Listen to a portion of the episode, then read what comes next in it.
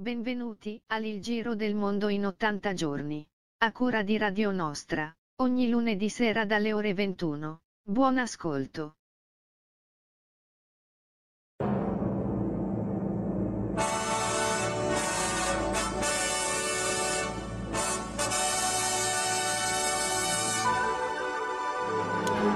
Ecco le campanelline con noi che suonano per questa nuova puntata in zona rossa di Il Giro del Mondo in 80 giorni. Buonasera a tutti.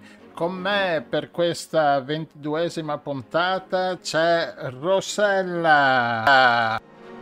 Buonasera a tutti e noi siamo in zona rossa ma tanto la mongolfiera supera tutti gli ostacoli e quindi state con noi che vi portiamo in giro. Altra zona rossa con noi c'è Riccardo, buonasera Riccardo. Buonasera a tutti da un'altra parte della zona rossa perché la Rossella è a Cavallino, io sono dalla parte di Cassavio. Però la Rossella è più fortunata perché lei ha già anche il nome Rossella e quindi si porta in zona rossa.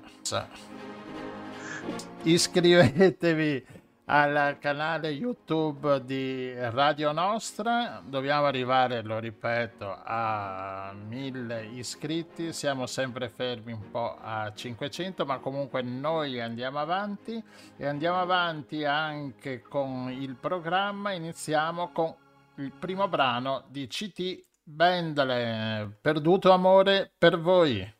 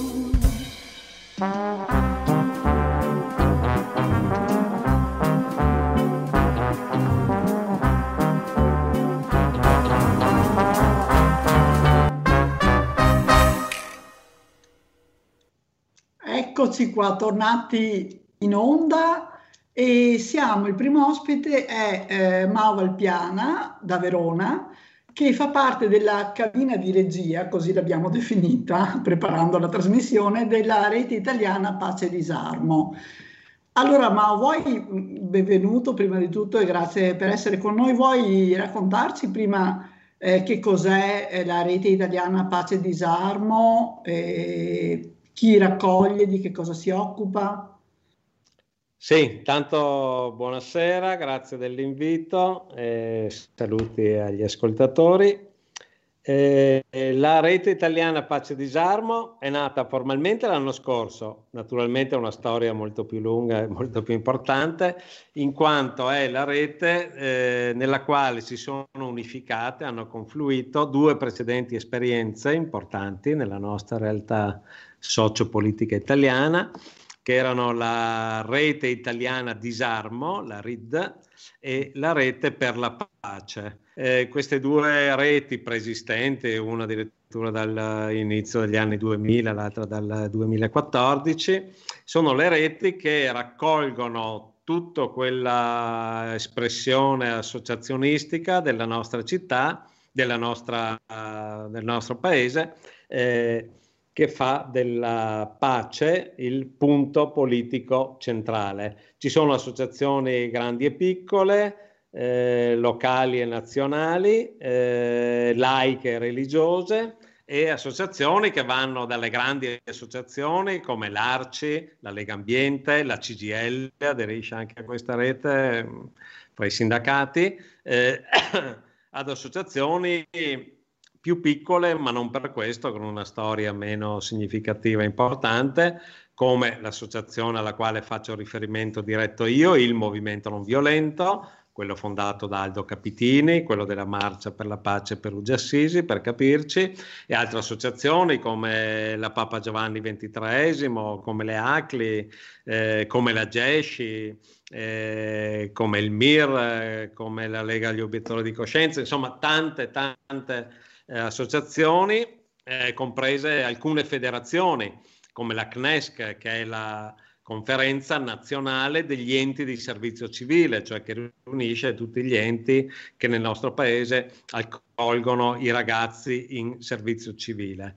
Eh, quindi si può capire MIR, insomma, l'importanza la... di questa esperienza, finalmente tutti riuniti insieme, naturalmente ognuno mantiene la propria identità, la propria storia, le proprie caratteristiche, ma si agisce insieme su alcune campagne e obiettivi fondamentali e anche ultimamente abbiamo ottenuto anche delle, eh, dei risultati politici significativi, eh, così entriamo anche direttamente nel, tema, al di là della presentazione dell'identità della rete. E fra questi mi piace citare eh, l'entrata in vigore del trattato per la messa al bando delle armi nucleari, il 22 gennaio di quest'anno, del, mille, del 2000. Eh, 21 eh, è entrata in vigore questo trattato eh, a livello internazionale, è stato approvato dall'Assemblea generale dell'ONU e dopo che 50 stati in tutto il mondo l'hanno ratificato è diventato eh, operativo. I 50 stati si sono trovati, hanno sottoscritto e ratificato e il, eh, già a metà gennaio il trattato l'ONU ha dichiarato operativo. È molto importante perché significa che da quel giorno finalmente a livello del diritto internazionale le armi atomiche sono fuori legge, sono illegali. Non solo non si possono e non si devono usare, ma non si possono nemmeno costruire e non si possono nemmeno detenere. Quindi gli stati nucleari, come gli Stati Uniti d'America, la Russia, la Cina, la Francia, eh, l'India, Israele, il Pakistan, la Corea del Nord, cioè gli stati che oggi detengono le armi atomiche, sono di fatto Noi, la nostra campagna, abbiamo molto lavorato per ottenere questo risultato già decenni fa, insomma.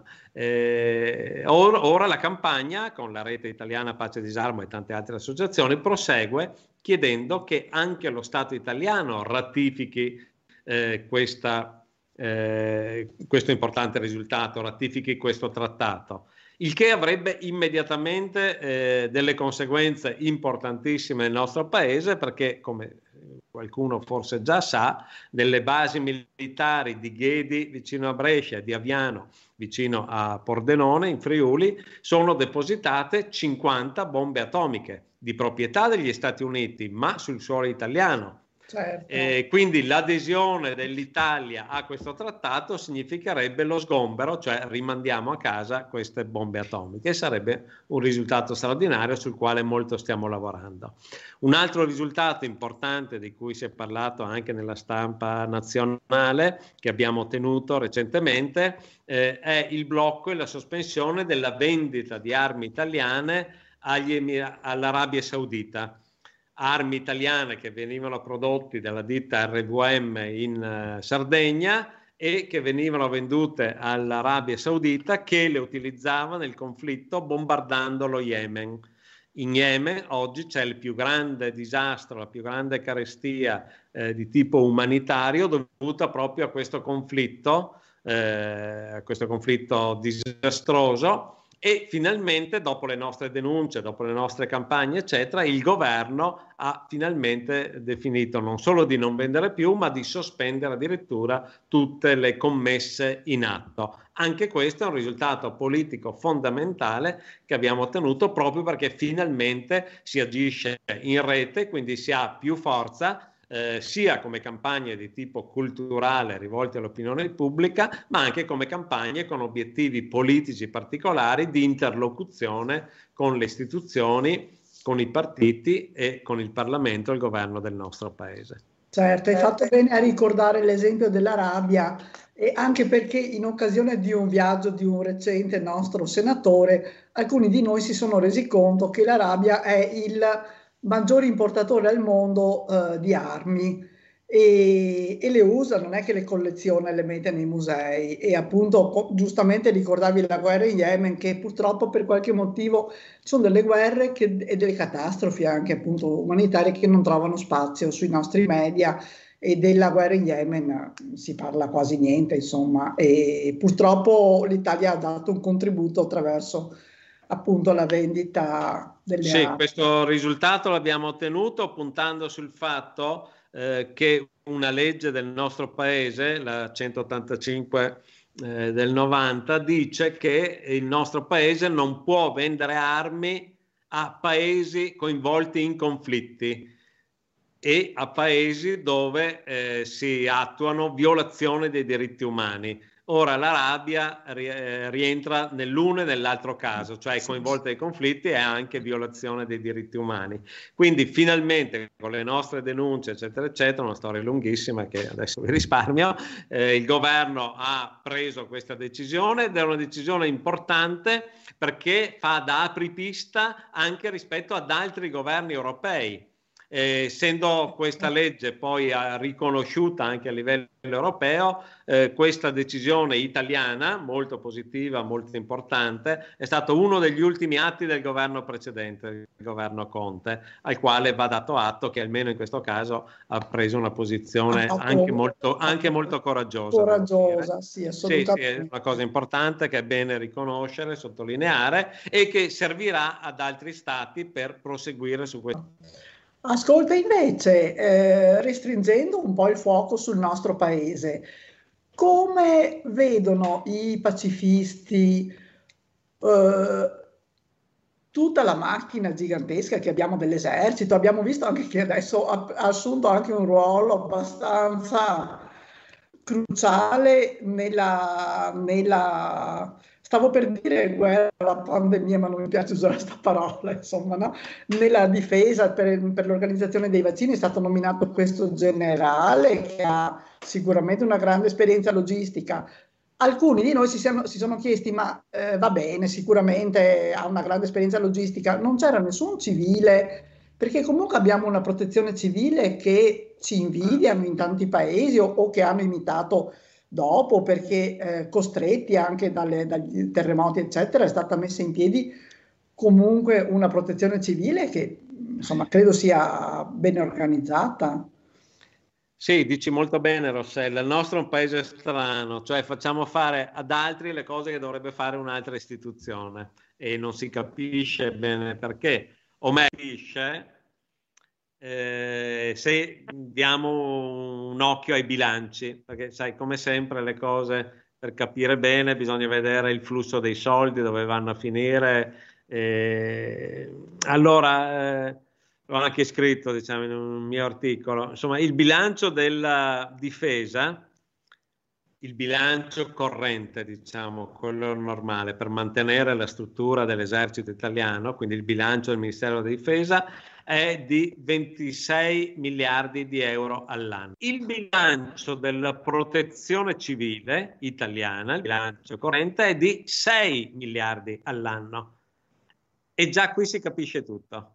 È evidente che una struttura eh, ramificata, ben oliata, ben finanziata come quella dell'esercito ha strutture in grado di intervenire e operare immediatamente, anche su un terreno che non è il suo, perché quello di mettere dei tendoni in tutte le città e fare i vaccini non è il compito, non lo paghiamo per quello, diciamo, l'esercito lo paghiamo per altro, eppure gli affidiamo un compito che dovrebbe essere della protezione civile, proprio perché la protezione civile, non finanziata adeguatamente, non ha le strutture da mettere in campo immediatamente, non ce la fa. Quindi alla fine, come dici tu, sì, va bene, accettiamo perché comunque qualcuno doveva farlo ed è un compito importante, siamo in un momento difficile del paese, eccetera, eccetera, eccetera. Però la considerazione che paghiamo l'esercito per una cosa e gliene facciamo fare ad alt- un'altra completamente diversa, mentre quello che dovrebbe fare la protezione civile non la mettiamo in grado di esercitare il proprio ruolo, eh, questa è una considerazione politica su cui bisognerà ben riflettere e tornarci quando sarà finita la pandemia, perché è inaccettabile che noi, tra virgolette, sdoganiamo l'esercito e oggi tutti ne parlano bene perché fa funzioni civili, eh, ma non è quello. Andiamo a vedere perché l'esercito prende 26 miliardi e tutta la parte che non si vede, cioè quella di costruzione degli armamenti, di diffusione, di vendita, di utilizzo, eccetera, eccetera. Pensa che oltre al bilancio annuale di 26 miliardi del 2020, nel 2020 rispetto a quest'anno, cioè nel bilancio 2021, sono stati accantonati ulteriori 6 miliardi, guarda caso la stessa cifra che serve alla protezione civile, per ammodernamento di nuovi sistemi d'arma. Noi su questo già dall'anno scorso avevamo impostato una campagna di moratoria, dicendo in un momento così difficile, dove abbiamo bisogno di finanziamenti per la sanità e soprattutto per la scuola, per l'educazione dei nostri giovani che stanno vivendo una condizione di estrema difficoltà, impegniamo 6 miliardi per ammodernamento di nuovi sistemi d'arma che significa caccia bombardieri, che significa elicotteri, cioè è tutto dettagliato e documentato. Chiediamo una moratoria e spostiamo questi 6 miliardi sulla protezione civile, che vedrebbe raddoppiato il proprio bilancio da 6 a 12 e certo. quindi sarebbe messa in condizioni un po' più serie di lavorare. Queste sono considerazioni diciamo, abbastanza elementari, però sono tutti dati di verità. Eh, questa è la situazione. E che purtroppo e que- vengono anche poco diffusi. Ecco, ecco, questo stavo dicendo. Io mi chiedo perché non si discute politicamente di queste cose qua. Invece di discutere i partiti, anche ieri, cioè io ho messo le mani pochi capelli, adesso non mi vedono le teste gli ascoltatori, ma insomma purtroppo me ne sono rimasti pochi, ma quando ho sentito che tra i primi punti del nuovo segretario eh, del Partito Democratico, Letta, che è anche una brava persona naturalmente, ma che tra i primi punti eh, pone la questione del voto ai sedicenni, ora con tutto il rispetto dei sedicenni, ma non mi sembra che questa sia una questione politica fondamentale e non ha parlato e non ha detto una parola su questa vicenda della protezione civile, che è scandalosa nel nostro paese e che adeguata, soprattutto non tanto nella preparazione nelle persone. No, quando... ma no, io cioè, parlo benissimo della protezione civile, eh. ma chiederei il doppio, il triplo di finanziamenti che sia messa davvero nelle condizioni. E infatti, quello che dicevi nella tua domanda, che è verissimo, ma perché, scusa, il commissario straordinario per il piano vaccinale non è stato affidato al capo della protezione civile, Curcio, che è stato riconfermato tre settimane fa, e invece è stato dato a un generale figliuolo che, come dici tu, sarà una bravissima persona, esperto nel campo della logistica, ma non è l'elemento istituzionale preposto. Potevano magari metterlo come consulente, ma la persona che doveva essere incaricata è il capo della protezione civile. Certo, anche perché è una scandaloso già... che avvenga e nessuno dice niente e va tutto bene. È una figura già ben, con un ruolo ben preciso, con dei compiti eh. ben precisi, per cui... Ti dico, io non ho niente personalmente contro Figliola e neanche okay. contro i militari in sé come certo. persone, no? Il problema è il militarismo del nostro paese, è il militarismo, non sono i militari ovviamente o le strutture militari. E fino a che i militari svolgono funzioni civili anziché fare la guerra, naturalmente è meglio. Eh, però il, il, punto è quello che ponevo prima, il punto politico è quello eh, sul senso e la struttura della protezione civile nel nostro paese. Certo, ascolta ma se qualcuno volesse seguire le vostre attività, come potrebbe fare? Beh, il modo più semplice è cercare il sito Pace Disarmo, si chiama proprio così, quindi è facile da trovare e tramite il sito Parce Disarmo poi vede tutti i diversi argomenti e chi è interessato alle spese militari può trovare tutti i dati e le campagne in atto. Eh, c'è una parte del sito proprio sulle campagne, una è questa sostanzialmente di cui abbiamo anche parlato, che è la campagna per la difesa civile non armata e non violenta del nostro paese, cioè sottrarre fondi alla difesa armata e investirli sulla difesa e la protezione civile del nostro paese. E poi ci sono tutte le campagne appunto vend- contro la vendita di armi, la produzione di armi nel nostro paese, l'industria bellica, la vendita, la diffusione e così via. Eh, ecco, poi tra l'altro, visto che mi fai la domanda, mi inviti a nozze perché sul sito abbiamo aperto una campagna, come si dice oggi, di crowdfunding, cioè di raccolta fondi, anche 5-10 euro per chi volesse, eh, per sostenere le strutture e l'operatività delle campagne come certo. si capisce dai grandi obiettivi che abbiamo, il lavoro è moltissimo, le persone da impegnare sono molte e c'è bisogno anche di fondi per sostenere anche e soprattutto i lavori di ricerca, perché tutti questi dati eh, di cui abbiamo parlato anche oggi non è che nessuno ce li regala, certo. dobbiamo andare a scovarli, abbiamo bisogno di ricercatori che cerchino i dati di quanto si spende, delle commesse militari, di cosa significa la Leonardo nel nostro paese, eh, di traffici delle armi che ci sono, delle triangolazioni.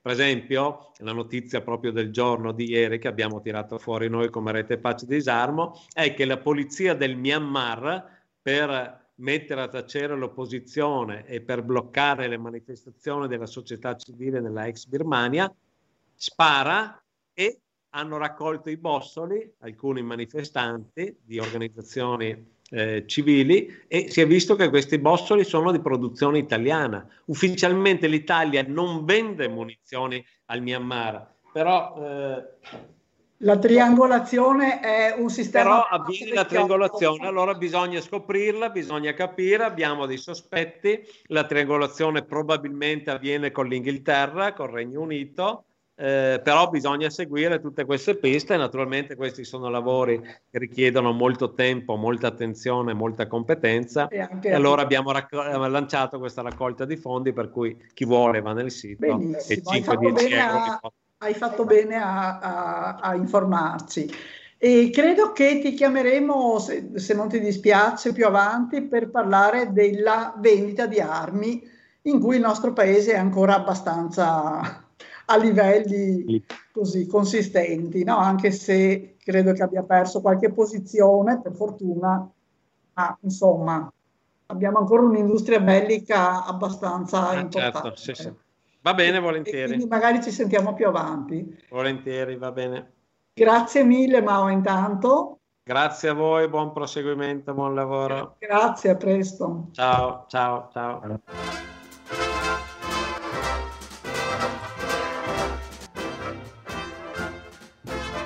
Buonasera signorina, buonasera. Com'è bello stare a Napoli e sognare. Mentre il cielo sembra dire buonasera. La vecchia luna che sul Mediterraneo appare. Ogni giorno ci incontriamo camminando. Dove pare che la montagna scenda in mare. Quante cose abbiamo detto sospirando. In quell'angolo più bello del mondo quante volte ha sussurrato amore d'amore. Buonasera, signorina, kiss me goodnight. Buonasera, signorina, kiss me goodnight. Buonasera, signorina, buonasera.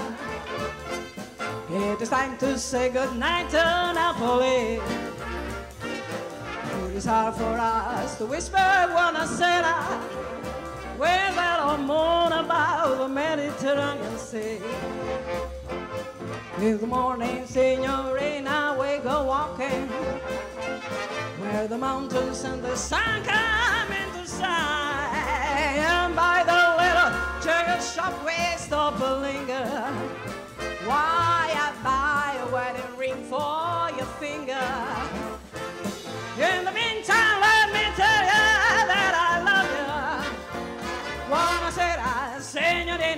Signorina, kiss me goodnight.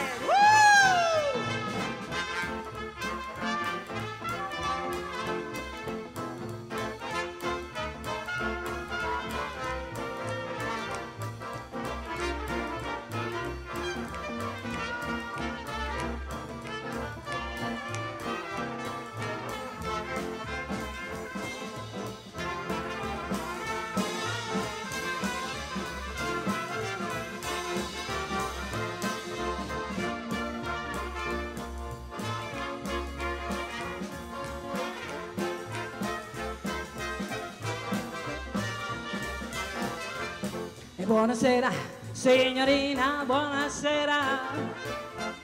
Come bello stare a Napoli e sognare. Il cielo sembra dire buonasera. La vecchia luna che sul Mediterraneo appare. Ogni giorno ci incontriamo camminando dove pare che la montagna scenda in mare. Sospirando in quell'angolo più bello del mondo. Quante volte ho sussurrato amore d'amore. Buonasera, signorina, kiss me good night. Buonasera, signorina. Kiss me goodnight.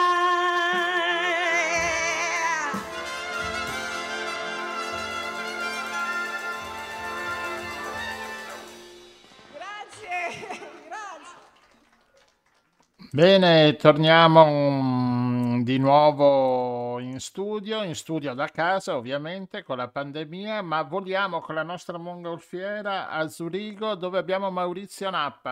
E Maurizio è con noi perché ci parlerà di un libro che si collega benissimo all'intervento che abbiamo appena avuto perché parla di un argomento molto drammatico e purtroppo di grande attualità, anche se in Italia non, non se ne sente parlare molto raramente, insomma. Maurizio.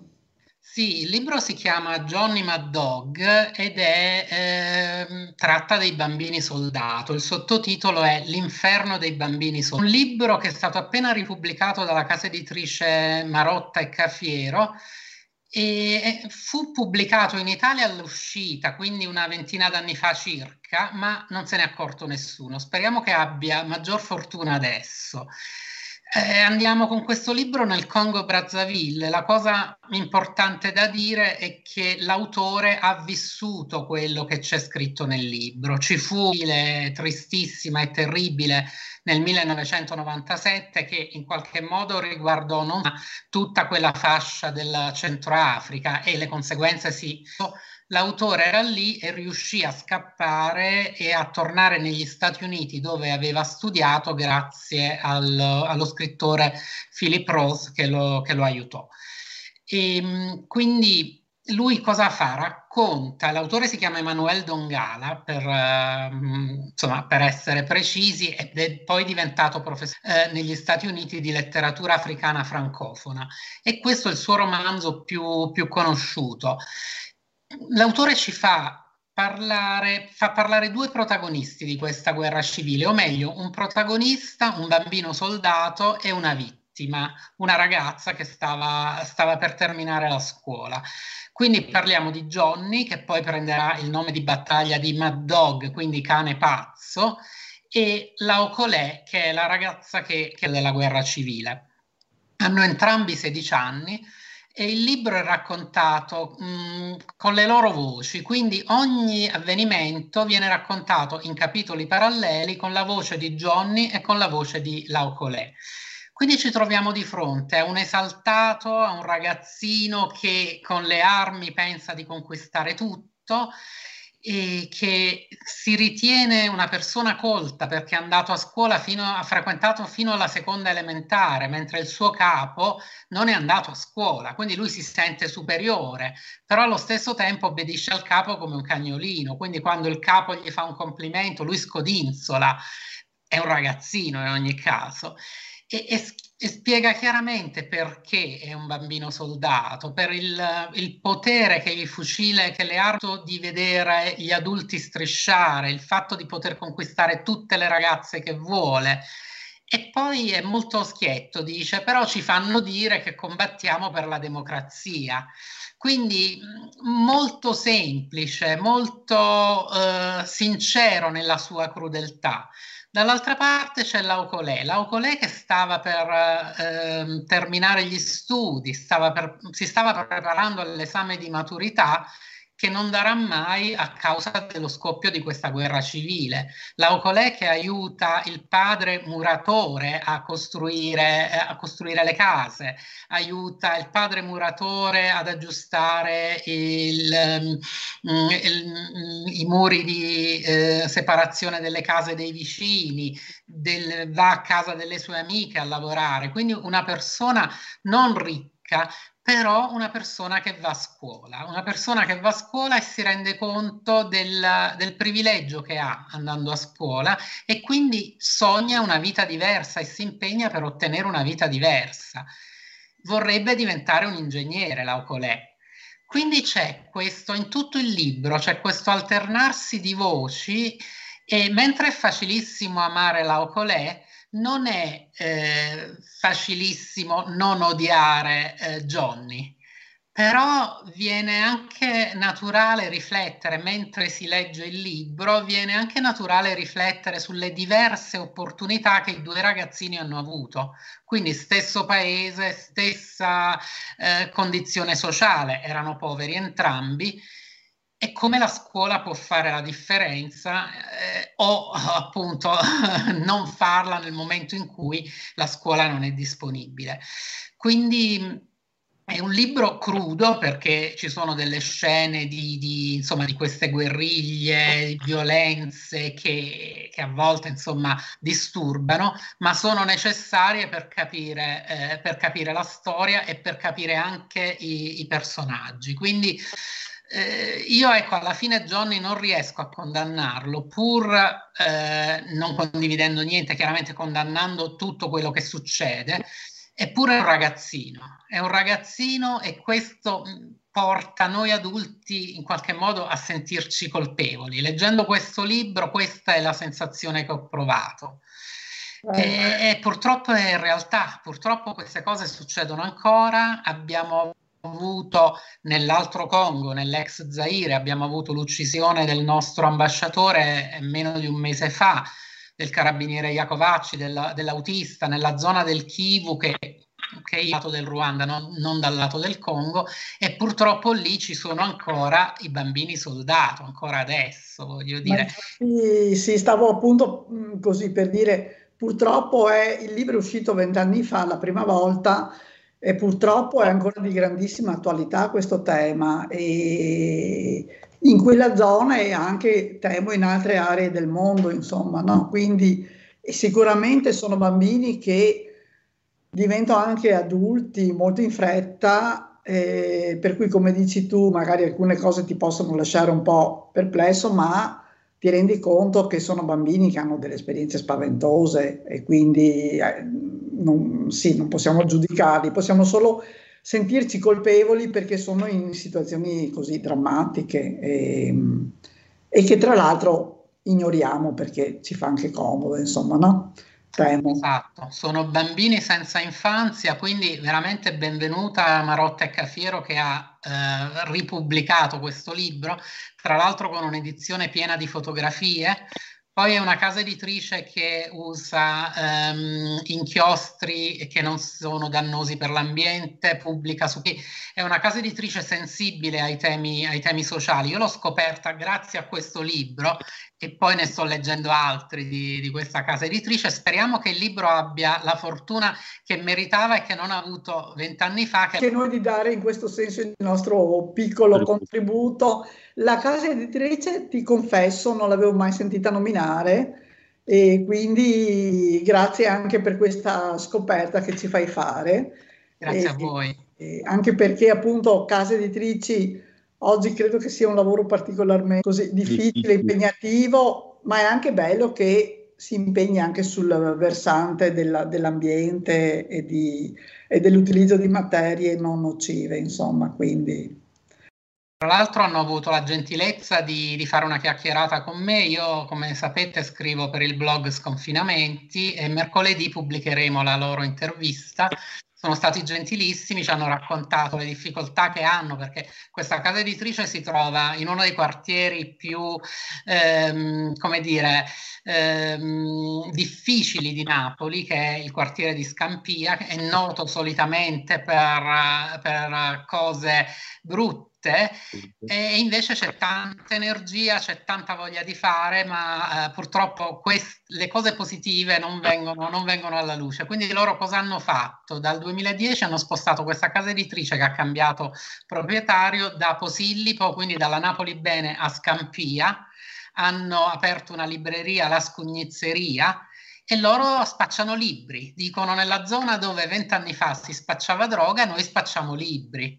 E hanno delle bellissime iniziative come il libro sospeso che prende spunto dal caffè sospeso napoletano, chi ha paga un libro per le persone che non possono comprarlo. E propongono tanti autori interessanti, non solo Don Gala, ma c'è Hunter Grass, c'è Stephen King, c'è, eh, ci sarà a breve Pennac, i libri non famosi di questi, di questi autori, quei libri che sono stati trascurati dai grandi editori, li pubblicano loro. Benissimo. Quindi, Ascolta, Maurizio, facciamo così, allora mandaci il link quando esce eh, l'articolo, così magari lo aggiungiamo alla puntata per chi ha voglia di approfondire. Quando vi mando il link, sarà online mercoledì mattina. E Grazie. finalmente un bello spaccio, ma di libri. Esatto, spacciamo libri tutti Grazie mille Maurizio, alla Grazie prossima. A voi, alla prossima, grazie. grazie ciao. ciao.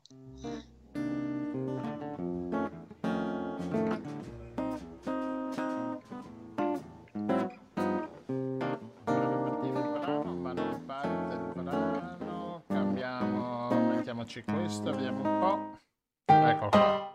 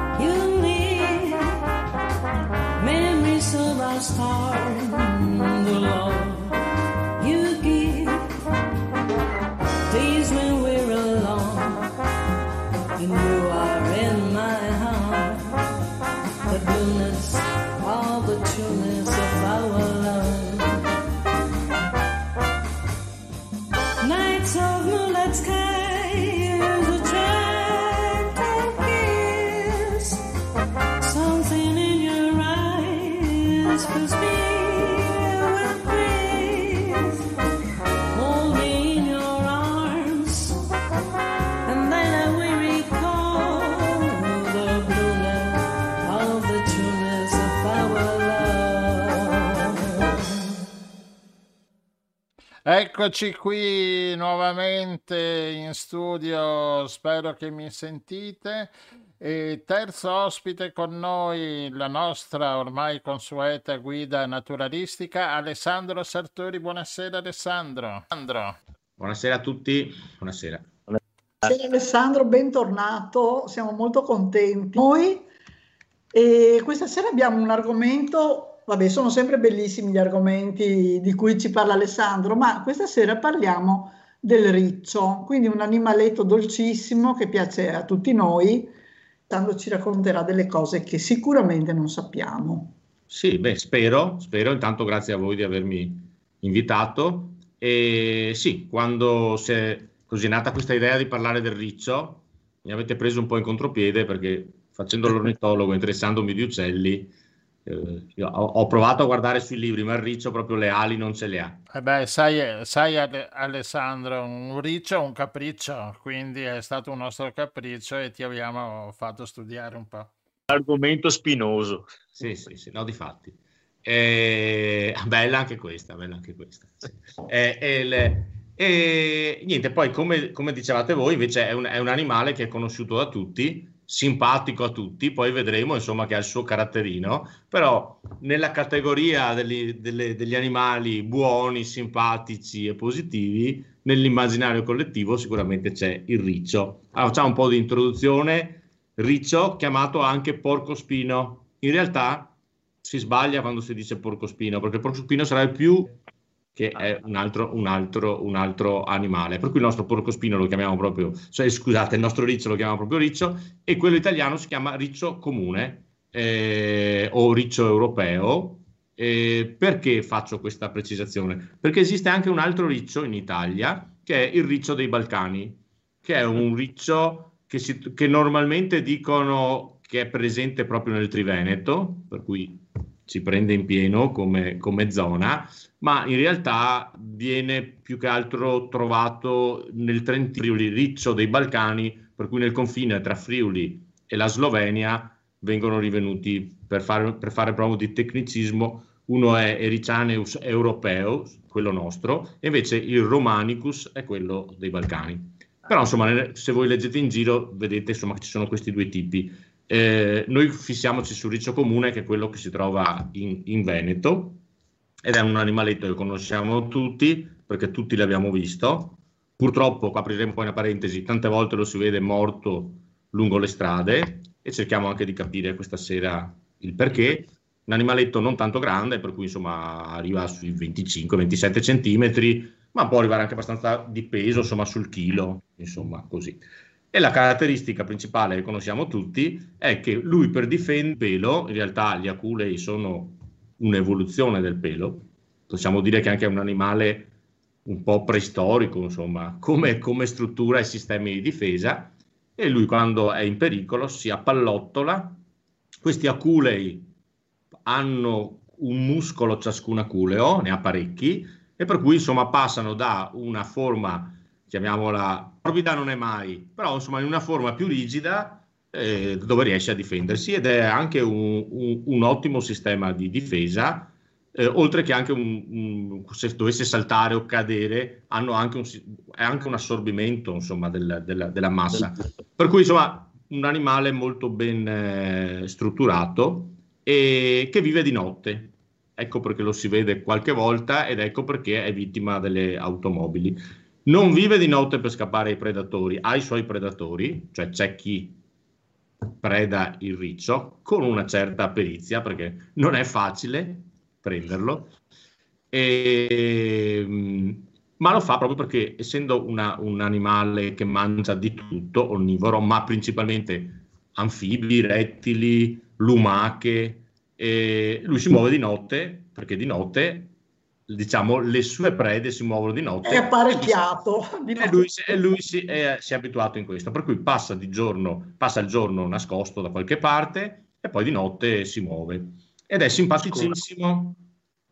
Perché? Perché tutte queste cose che mangia, cioè eh, mangia, mangia, come si dice, i serpenti, mangia le chiocciole, quando lo si ha in un giardino o in un orto lo si vede in maniera positiva. Poi andremo a vedere insomma, che mangia anche altre cose. Insomma. Per cui insomma, questa, questo, questa caratteristica di, di, un non comune negli altri animali, di avere questa difesa passiva e di chiudersi e vivere di notte. E... Siamo appesi, siamo, appesi, alle tue parole ah, perché beh, allora, stavo pensando chi, sì. Difesa passiva, siccome abbiamo appena parlato di armi, di eserciti, eccetera, è assolutamente in linea. è una serata pacifista. Sì, sì, ma tra l'altro lui ah. tanto pacifista non è perché in questa alimentazione lui poi è un grandissimo, grandissimo eh, mangiatore di uova. E per cui per quanto riguarda per esempio tutti gli uccelli ah. eh, che, che, che mh, come si dice, nidificano a terra, e qua giusto per calarci nel, nell'ambiente eh, Cavallino Tre Porti, per esempio il frattino, il frattino eh. ha tra i suoi nemici naturali eh, il riccio. estinguendo per colpa del riccio, perché sappiamo che la natura ha questa grande capacità di equilibrarsi, fre- quasi sempre la natura dei problemi quando ha a che fare con l'uomo. Però insomma il, il riccio è, è, è, un ottimo mangiatore di uova, anche di pulcini, anche di piccoli mammiferi, un ottimo cacciatore di topi, ed ecco perché continua a essere simpatico. E, e tra l'altro c'è questa leggenda che sia un gran mangiatore di vipere. In realtà lui è un, un, un mangiatore di serpenti o di anfibi, rettili senza nessun problema. Ovviamente se trova una vipera riesce a predarla tranquillamente perché nessun dentino di serpente, per quanto possa essere potente il veleno, riesce a superare gli aculei. Per cui diciamo la misura degli aculei è a prova di... In realtà la vipera, poveretta, ha molti problemi eh, di sopravvivenza anche nelle zone, diciamo, di pineta litoranea, dove una volta era abbastanza ben diffusa e per cui insomma, però insomma il riccio è simpatico a 360 gradi. Insomma. Il chi, chi preda il riccio? Sicuramente la volpe. Esiste questa leggenda, che poi probabilmente sarà anche vera, conoscendo la furbizia della volpe, che quando il riccio si chiude a palla, gli urina sopra e urinando riesce in questo fastidio a trovare una breccia dove morsicarlo. Sicuramente tasso è un grandissimo predatore, dotato di fortissime ehm, dei, dei, denti di una, di, una, mandibola molto forte e anche di, di, unghie molto importanti e per cui non, non ha nessun problema a, ad aggredire un riccio, anche il guffo reale che da noi non c'è, ma io personalmente ho visto anche poiane riuscire a prendere il riccio. Normalmente sono sempre ricci, eh, tranne nel caso del tasso, volpe e dei gufi che si muovono di notte, sono ricci che si attardano o si muovono durante il giorno, per cui insomma sono preda delle poiane. E in realtà il nemico maggiore del, del riccio sono proprio le strade, perché il riccio che lo si vede sempre così lento quando lo incontriamo noi o perché lo vediamo chiuso nella sua pallina, è un animale che sa muoversi molto veloce e di notte fa queste scorribande in cerca di cibo e quando attraversa una strada ovviamente eh, eh no, no, no, non ha quell'abilità che ha il gatto di, vedere, di, certo. di guardare a sinistra e a destra. E purtroppo, insomma, l'impa- le, diciamo, l'impatto del, degli automobili nel, nel, molto alto sono stati fatti anche degli studi a, a riguardo. Ascolta Alessandro, questo noi ti avevamo pensato così per il riccio anche perché abbiamo visto che c'è questo progetto eh, europeo, per esempio. Sì, sì, sì, eh, di che cosa si tratta? Allora, beh, mm, dico qualche altra notizia in più che, però che va proprio a ricollegarsi su questo progetto europeo. Una delle caratteristiche del riccio è quella di andare al, in letargo, per cui come l'orso, anche lui, perché è famoso l'orso per il letargo, ma anche lui quando arriva la stagione dei primi freddi, per cui ottobre, comincia a raccogliere del fogliame, e a, a, o trovare delle tane naturali o mettersi sotto una catasta di, di legna dove passa l'intero inverno e, e, dovrebbe venire fuori con i primi caldi, per cui non in questi giorni, ma comunque il prossimo mese dovrà essere il mese in cui si risvegliano i, i ricci.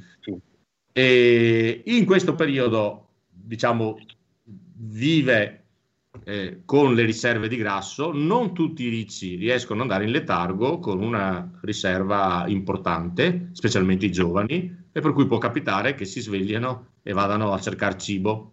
Per cui spesso noi troviamo dei ricci in giro e, e siccome è un animale simpatico, tra virgolette li adottiamo, cioè tutti diciamo ah, se lo portiamo a casa. In realtà non è così semplice per esempio pare che il latte per lui sia una disgrazia, per cui la gente gli dà il latte e poi di norma non è mai una bella cosa cercare di, di salvare cosa, ma di cercare di allevare o di arrangiarsi da, solo, da soli per salvare, per diciamo rimettere in sesto, per curare un animale selvatico. Mm. Prima perché bisogna essere degli specialisti e poi perché un animale selvatico per un animale selvatico bisogna usare determinate tecniche perché dare una vita, una, salvare un animale selvatico implica anche rilasciarlo in natura.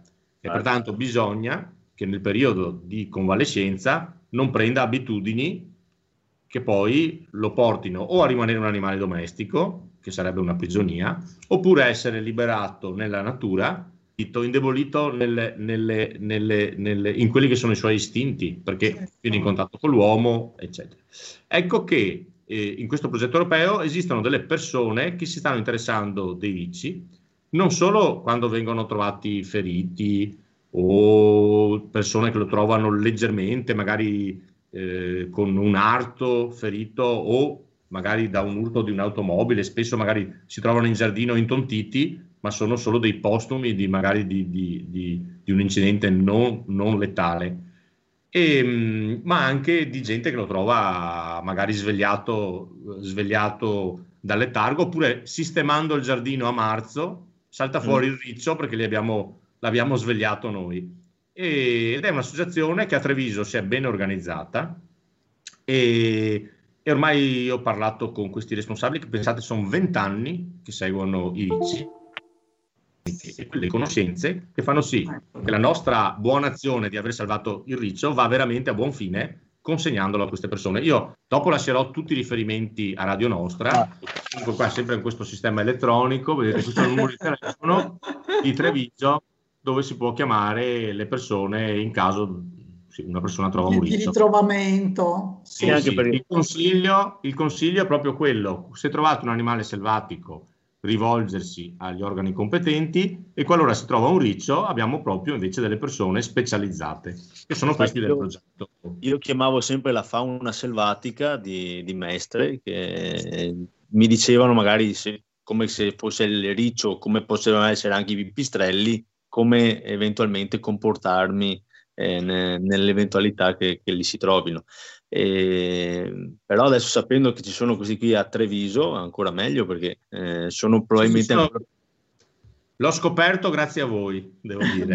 Bene. nel senso che eh, sono anche in zona, mentre altra cosa che poi lascerò sempre i riferimenti più dettagliati a, a- a Radio Nostra, c'è un bellissimo libro che si chiama Cuore di Riccio, che è scritto da Massimo Vacchetta, e dove questa persona racconta proprio i suoi molti anni di cura di un riccio. Ecco, è cominciata con una cosa molto molto triste, cioè di un riccio eh, eh, ferito in maniera importante eh, durante i lavori appunto di primavera in giardino, per cui una molto falciatrice gli aveva tagliato un arto e questa- questo veterinario lo adotta perché nessuno voleva spendere dei soldi per, per questo riccio e da lì comincia con il successo e il, il proseguimento della vita di questo riccio che lui adotta, comincia una specializzazione nei, nei ricci e in questo libro è bellissimo perché racconta tutte queste avventure di animali sfortunati e in questo cercare di curarli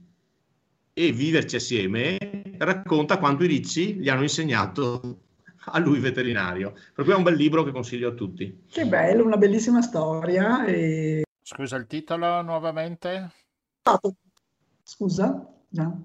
No, volevo un attimo il titolo che è sfuggito via mm, di questo. di me lo sono anche scritto per non sbagliare, di Massimo Vacchetta ed è l'edizione Pitchwick, che poi sembra un libro di nicchia, ma ha avuto un suo successo. Perché, perché questo che ha scritto un libro così semplice delle sue esperienze personali, poi insomma si vede che sapeva anche scrivere o sapeva toccare le corde giuste o mettere diciamo nero su bianco dei sentimenti molto positivi e di come si può imparare dalla natura, è stato anche un successo questo libro. E mi piace che rilanciamo adesso questo titolo perché credo che in questi mesi molti di noi si siano un po' guardati intorno, no? cercando di capire che mondo, in che mondo viviamo. eh, no? Alle- la pandemia forse ci ha fatto riflettere un pochino di più sul nostro rapporto e quindi, e quindi sicuramente questi animaletti così schivi, però così vicini a noi, perché nei giardini ci sono, insomma, no? Anche vengono di notte a mangiare le lumache, per fortuna. e così, e quindi sicuramente, guarda, io subito me lo vado a cercare perché Sì, mi ha sì. incuriosita molto. Sì, sì, l'ho già messo in sovrapposizione qua sul- sullo schermo. Confermo quello che è stato detto, io diciamo facendo la guida escursionistica posso confermare che forse perché poi insomma le considerazioni sul fatto che questa pandemia ci abbia resi migliori o non migliori le lascio a persone più brave di me, ai sociologi, eccetera, e anche alle esperienze personali che abbiamo noi nei, confron- nei, nei rapporti interpersonali, perché effettivamente questa lunga pandemia ci sta veramente mettendo alla prova, per cui non è detto che ci migliori. Però una cosa che ho notato è proprio questo che sto appena detto, cioè la gente stando chiusa a casa si è resa conto di questa enorme fortuna che abbiamo, che è la natura, che è il mondo, perché anche oggi che tornavo a casa e ho visto il tramonto, ho detto guarda è, è tutto gratis, è come essere al cinema. Per cui, e nelle escursioni dove io portavo magari 10 persone, oggi ho 20 persone. E, e, questa, e questo è, è anche molto importante, una responsabilità, perché non si sa questa attenzione nei confronti della natura quanto durerà ed è un ottimo momento per, per, educare le persone appunto in quella che viene chiamata educazione ambientale. Insomma. E ci hai dato una nota di ottimismo, stavo per dire un'altra parola che però è diventata una parolaccia e quindi non si usa più positività, una nota di ottimismo e, e grazie e un'attenzione comunque per, un'attenzione per quello che abbiamo intorno, insomma. Ok, grazie mille Alessandro. No, grazie a voi perché oggi veramente eh, rispetto a un animale che anche a me è sempre stato simpatico, ma approfondendo un po' ho veramente scoperto un mondo, per cui grazie. E grazie a te che l'hai dischiuso per noi. A presto. Grazie, grazie. grazie mille, alla prossima, ciao. Saluti ciao. a tutti.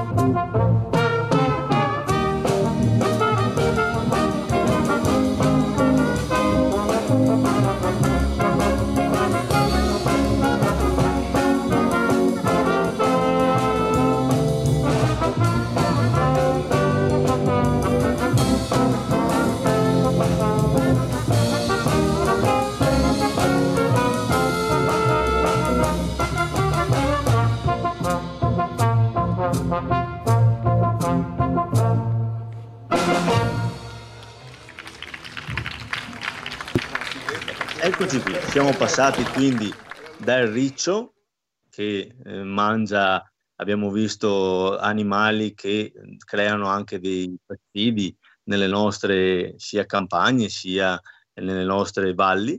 E passiamo invece eh, all'IOP, andiamo a trovare il nostro amico chef Gian Enrico detto Kiki della trattoria eh, dal notturno che ci racconterà un attimino un piatto gustoso e anche, speriamo, anche facile da preparare anche a casa. Cosa dici Gian Enrico? Ma io penso di sì, non dovrebbe esserci molte fatiche, molti intoppi. Eh, ho cercato di spiegare la ricetta come viene tramandata e come si faceva una volta. Eh, quindi con un po' di pazienza, un po' di tempo si fanno le ricette. Oggi la cucina è più veloce, però torniamo nella tradizione, cioè nel risotto di Go, un pesce povero che si pescava abbondantemente in laguna e in cui avevano imparato che la carne dolce rendeva un brodo buonissimo per fare questo risotto che io adesso vi andrò a spiegare. E allora, eh, se siete pronti, io già vi spiego la ricetta. Raccontaci tutto quanto allora. Allora, io partirei che per fare un buon risotto ci vuole un buon fumetto, un buon brodo, bello pastoso, bello intenso e si procede ehm, prima curando i go e poi eh, lavandoli bene, togliendoli i fegati, che sono quelli che danno l'amaro nel risotto, un soffritto di verdure, un soffritto di verdure che noi andremo a ehm, un po' soffriggere, ma più che altro eh, andremo proprio a tostarle insieme con un goccino d'olio d'oliva, eh, un po' d'acqua di cottura, passiamo le verdure, quando si sono appassite, eh, in quel momento là butteremo i nostri go e loro a loro volta. Quindi cercheremo di strapazzarli bene insieme con le verdure in modo che mollano tutto il loro grasso naturale ricco di omega 3 e ci rendano una base in cui noi a sua volta andremo a inserire l'acqua per fare questo brodo. La ricetta dice di far lessare i go per un'ora insieme alle verdure e poi farli riposare mezz'ora. Eh, nel riposo loro rilasciano anche dalle spine, anche dalla pelle, un po' grassetta, ma è un grasso buono, un grasso naturale che fa anche bene. E da questo colore giallo assomiglia molto al brodo di gallina. Ecco, in questo momento qua noi andremo a spegnere il fuoco dopo un'oretta e lo lasceremo lì a riposare. Nel frattempo ci prepareremo uno scalogno che è un po' meno intenso della cipolla perché noi dobbiamo esaltare proprio il profumo e il gusto del go e quindi andremo a fare questo soffrittino con lo scalogno, un goccino d'olio d'oliva e lo appassiamo. Ci mettiamo il nostro risotto io direi che per quattro persone un 350 grammi di riso va più che bene, è un po' abbondantino, ma di solito si fa sempre un'altra ripassatina, cioè un cucchiaio alla fine ci sta. Ci sta sempre. Eh, andiamo a buttare questo. Io lavoro sempre con il fuoco al massimo, sempre con il fuoco alto, non deve mai abbassare la temperatura perché andiamo a bloccare la cottura del riso. Invece noi abbiamo bisogno che il riso, soprattutto se è buono, io adopero un riso che è quello della fagiana, quindi un riso non strano, molto molto ricco d'amido e quindi con una cottura molto alta che lui rilascia l'amido e non abbiamo bisogno di mantecarlo tanto perché a fine cottura è già mantecato. Quindi noi andremo a cucinare questo riso a fuoco alto aggiungendo il suo fumetto di Go che noi avremo anche fatto endoci a fine cottura, una volta che passiamo il brodo, mettiamo tutta la polpa insieme con le verdure bianco. Una volta usavano le vecchie lenzuola, ma un canevaccio di casa normale in cui andremo a strizzare bene in modo che toglieremo proprio tutto quel sugo che loro hanno perché il go da curare è una cosa estremamente difficile e pieno pieno di spini, non, mm. neanche, neanche, la pazienza di un frate riuscirebbe a curarli.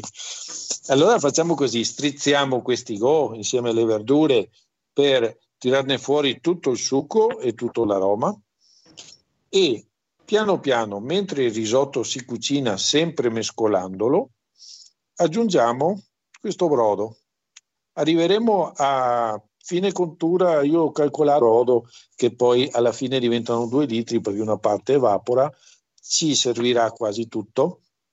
A fine cottura io ho messo una noce di burro e un cucchiaio di parmigiano per finire la mantecatura. A piacere si può evitare chi ha problemi di lattosio sia il burro e sia il parmigiano perché risulterà talmente mantecato da solo che non avrà bisogno né di burro e né di parmigiano. Io ci mm. metto anche una spruzzatina di brandy solo per dare un profumo in più, un po' di pepe e un po' di prezzemolo una volta impiattato il riso per dare un po' di colore. Risulterà un risotto molto chiaro, però dal profumo intenso e esalterà il dolce del go che rilascia. Una volta un consiglio che vi do, impiattatelo e mangiatelo dopo 10 minuti è ancora più buono. Ah, quindi il riso assorbe ancora di più. Certo, il riso tiepido, quando si va a pestare con la forchetta sul piatto e si cerca di aprirlo, poi diventa una crema, mangi un budino di go. Pensa a te. Una sinfonia. Ascolta, ti posso chiedere una cosa tecnica? Certo. Io ho sempre usato per fare il risotto una casseruola, una, coi, coi bordi abbastanza più una pentolina, diciamo. Invece Sì. una volta in una cucina aperta dove abbiamo mangiato un risotto spettacolare, ho visto che usavano una padella, cioè una cosa bassa e quindi molto più largo il riso che alto, no? Allora, Allora, io invece sono più della tua idea, preferisco una pentola. Io mie due pentole, una per i 10 risotti, una per i 50 risotti, ma sono pentole in alluminio molto spesso. Eh, io metto la massima potenza del fuoco che ho, ho bisogno che il riso mi bolla e eh, si cucini molto a fuoco alto proprio perché voglio che mi rilasci tutto l'amido possibile, perché alla fine diventa una crema senza tante mantecature, senza tante aggiunte di nulla. Solo per questo eh, non ti saprei dire perché non lo faccio mai in una va bene, però io mi fido di quello che dici. eh. E poi mi stavo chiedendo, ci stanno bene due foglioline di prezzemolo alla fine o no? Sì, io nella ricetta l'ho scritto mezzolate, ma non per coprire, solo per dare un po' di colore. Sì, Come il pepe, eh, c'è magari uno allergico, c'è uno intollerante, ehm, lo evita, però la spina di pepe a me piace molto. Bene, bene.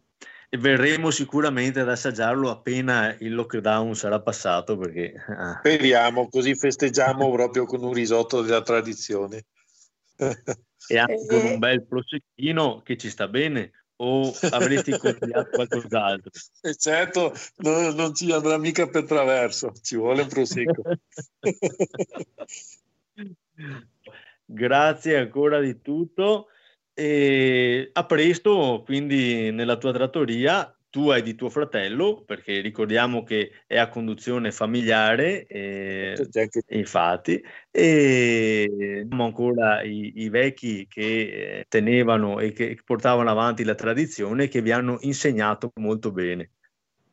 Certo, è stato un piacere anche per me stare in vostra compagnia, in una bellissima compagnia come la vostra e Grazie. auguro una buona notte a tutti, una buona fine serata e ci vedremo presto, lo spero. tante a presto, sì. Benissimo, anche a tutti voi. Grazie. Grazie Federico ancora. Grazie, vi saluto.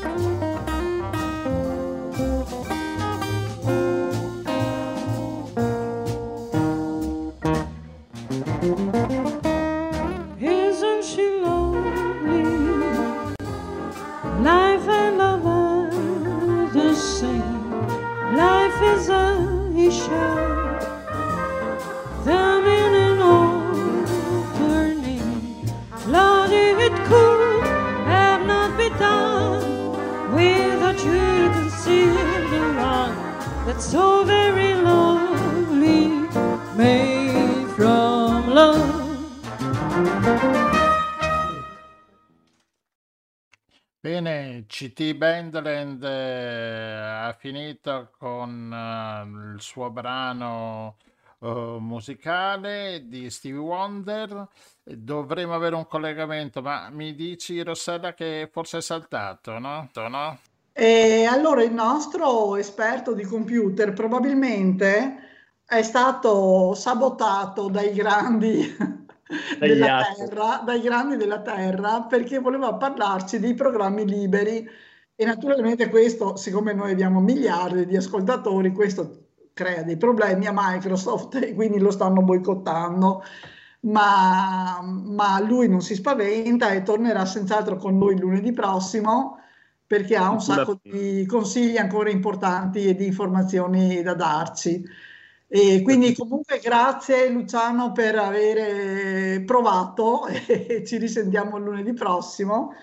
E noi invece comunque vogliamo celebrare un anniversario, vero ragazzi? Sì, è una scomparsa che è morto in questa settimana, l'ingegnere della Philips che aveva inventato la prima audiocassetta, la musicassetta Lou Ottens, olandese, che eh, come dipendente da- della Philips, appunto, aveva inventato questo sistema eh, più semplice per ascoltare il formato audio in- con questo nastro ehm, raccolto in questa cassa, cassettina di plastica.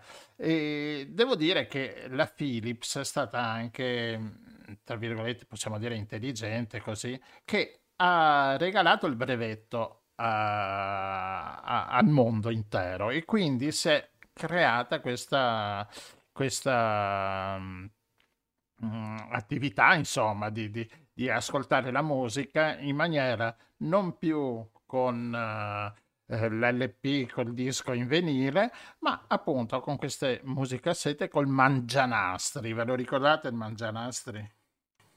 Sì, sì, me lo ricordo benissimo. Mi ricordo ancora che quando per risparmiare la batteria mettevamo la penna Bic all'interno delle, delle rotelline per eh, riavvolgere il nastro in modo da poter riascoltare di nuovo le canzoni. Sì, sì, esatto, era la maniera per, eh, anche, la facevi anche girare per, per far prima, no? Per non arrotolare, e co- co- avvitare, diciamo, la mano, facevi... Figa che magari partiva via, però intanto giuravi. Sì, c'era anche, si usava anche quando si rompeva la cassa esterna, però avevi ancora il nastro buono che la recuperavi anche con un altro involucro di magari di una cassetta che non ascoltavi più. più. O magari quando ti, ti finiva fuori un po' il, il nastro, perché magari mm, il mangianastri mm, ogni tanto magari ci inceppava Se lo e mangiava. lo rifacevi su e via, ripartivi di nuovo senza problemi. Sì, là era anche una disdetta perché speravi sempre che magari mangiava un brano che non ti interessava, ma non succedeva mai, eh, era sempre il brano preferito. In mente adesso poi si potevano anche aggiustare eh, i nastri. Sì, con la colla o con lo scotch anche riuscivi. Trasparente, saltava quel pezzettino, però mi è venuto in mente adesso. Però a volte c'era anche un sistema che se si rompeva all'inizio lo attaccavi subito sulla rotellina di plastica che perdevi quel, non so, quei 20-30 centimetri di nastro, però avevi la cassetta che andava, che andava a meraviglia. Ragazzi, Benissimo. qua siamo in pieno a Marcord proprio. Eh, ma sai che sta ritornando perché vedi che siamo passati ai CD, siamo passati poi agli MP3 e tutto il resto, però adesso si sta ritornando indietro perché adesso sono ritornati in voga i vinili, per cui pian Beh, piano... i vinili, diciamo che sono un supporto assolutamente molto di grande interesse dal punto di vista del suono sulle musicassette, non lo so, cioè forse erano un supporto anche economico. No, eh, devo dire che però la qualità era buona, molto buona. Dopo erano nate, erano nate anche le, le micro, le- oltre alle microcassette, ma le audiocassette anche al cromo, che costavano molto di più, quasi il doppio. il Più doppio. alte come gamma, sì. Sì, esatto. Io mi ricordo che adop- compravo sempre o TDK o Maxell. Infatti, ti devo dire che erano anche un supporto che era molto diffuso con le riviste, i giornali, anche per- quelli per i giornaletti per i bambini, no? Perché probabilmente era un supporto anche facile da commerciare così. Quindi, non so, i libri di fiabe o i libri di inglese per i bambini per cominciare a imparare. Sì, il corso di inglese ce l'ho ancora con sette cassette, tutte ancora in tonse. anche il costo, il costo era mm, basso di- Era rispetto a quello che sono stato i CD che invece sono andati su alle stelle perché avevano una composizione molto diversa. Però è anche vero che dovendo eh, una cassetta ti durava quasi in eterno, si può dire. Invece i CD a lungo andare, eh, specialmente gli originali, si rovinavano, per cui eri costretto a masterizzarli per poterti tenere l'originale da parte e consumare quelli masterizzati. Mm. Sì, le- le musicassette andavano, eh, giravano su apparecchietti molto semplici, andavano bene anche per i bambini, anche da- mentre l'LP, per esempio il vinile, dovevi avere un minimo di impianto, insomma. Eh, qua, qua invece no- no- no- no- non appoggio il tuo discorso perché c'erano fior fiori di piastre, si chiamavano le piastre, per ascoltare le musicassette che costavano anche più del, del giradischi, del piatto per ascoltare eh, lo stereo. Da bambino avevi 45 giri con la cassettina, sai che ti portavi dietro, che bastava attaccarla alla corrente e dove ti potevi ascoltare il, il coso, il, il vinile. Ma Mm, era, era veramente bello perché io da certo. piccolo tutta questa cassettina piena di, di- di- di dischi da ascoltare e peccato che poi si è rotta eh, a lungo andare. Come tutte le cose ha avuto la sua fine. Infatti, peccato perché veramente era un cimelio che ancora oggi, perché io ti dico che tantissime musiche, tantissime cose che ascoltavo da bambino erano proprio con i dischi, Ascoltate, seppure ma voi che siete esperti eh, e avete la memoria storica, le musicassette sono successive ai nastri? Cioè io mi ricordo il vecchio registratore, avevamo un geloso a casa, quello con i due, con le due bobine grosse, no? Che giravano, con i tastoni, così. Ecco, le musicassette sono successive, giusto? Allora, sì, sono successive, sono nate appunto perché portarsi via i registratori con eh, il nastro eh, grosso, cioè grande, eh, era, era complicato e nasce appunto la musicassetta per essere una cosa più pratica, mm, e portarsela via. Ovviamente la qualità a nastro, mm, diciamo del geloso, eh, era un po' inferiore perché c'era meno, mm, c'era meno base per registrare. Però, insomma, ormai si facevano tutte le radio all'epoca, si andava via anche con le eh, musicassette. C'erano quelle C90, 1500 lire, 5. È vero. C90 e ci stava bene due LP, uno sulla parte A e uno alla parte B. Parte B. la parte B. Infatti, il lato A e il lato B, che poi eh, dovevi eh, sempre girare la musicassetta, però eh, era bello perché intanto potevi, era una cosa che potevi portarti, quindi tascabile, potevi portartela in giro, anche specialmente quando andavi a fare le gite, che ci stava bene in pullman. Anche nella, ma- anche nella, nell'autoradio, perché non c'erano Ah. tutte queste radio, adesso c'è Radio Nostra e quindi il problema non c'è più, perché ascoltiamo Radio Nostra. Ma prima, quando non c'era, per fortuna c'erano le musicassette. E una buona invenzione, possiamo dire, è stato anche l'autoreverse. Ah sì, Sì? Possibilità di, di, non doverla girare più la musicassetta, ma di lasciare che stava dentro e cambiavi solo il lato. Veramente, quello è stato il top. Esatto. In pieno filone nostalgia e quindi chiudiamo con una nota di leggerezza così.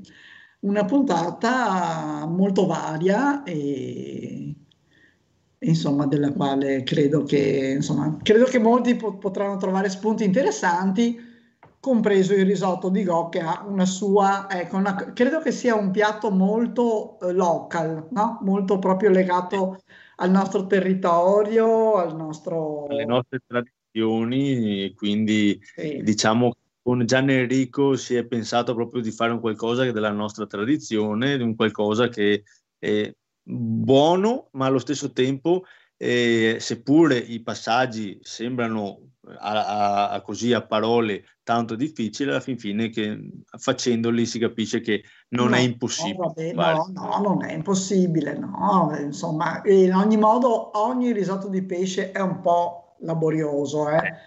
Quindi ogni mano, ogni mano poi fa, fa qualcosa, nel senso che ehm, sentivo anche altri chef che dicevano che ognuno lo fa e sembra, seppur la ricetta è sempre quella, o magari viene seguita alla lettera, con la mano diversa cambia eh, gusto, cambia sapore, nel senso non che si stravolga, però cambia, c'è sempre qualche particolarità diversa. certo. Va bene, Bene, grazie per l'attenzione. la finiamo qui. qui. Che Microsoft rilasci il nostro tecnico per la Nostro tecnico. prossima. Noi siamo pronti ovviamente a pagare l'autoriscatto. Va bene, e finisce qui questa ventiduesima puntata. eh, ricordiamo la prossima a lunedì prossimo. Mettete sempre il mi piace, iscrivetevi al canale di YouTube di Radio Nostra. Potete ascoltare da domani. Dobbiamo solo arrivare a un milione di visualizzazioni, per cui non è un problema, dai. E Parlo. E dicevo, mm, cosa stavo dicendo? Anzi, che si può ascoltare questa puntata e anche le altre che un po' alla volta le sto caricando vari- sulle varie piattaforme di podcast. Su Spotify è abbastanza semplice, basta scrivere il giro del mondo in 80 giorni e vengono fuori tutte le puntate. Bene, ciao a tutti, a lunedì prossimo e buonanotte, buongiorno e buon pomeriggio eh, per tutti i gusti. a 360 gradi. Grazie a tutti, ciao, alla prossima. Ciao, notte.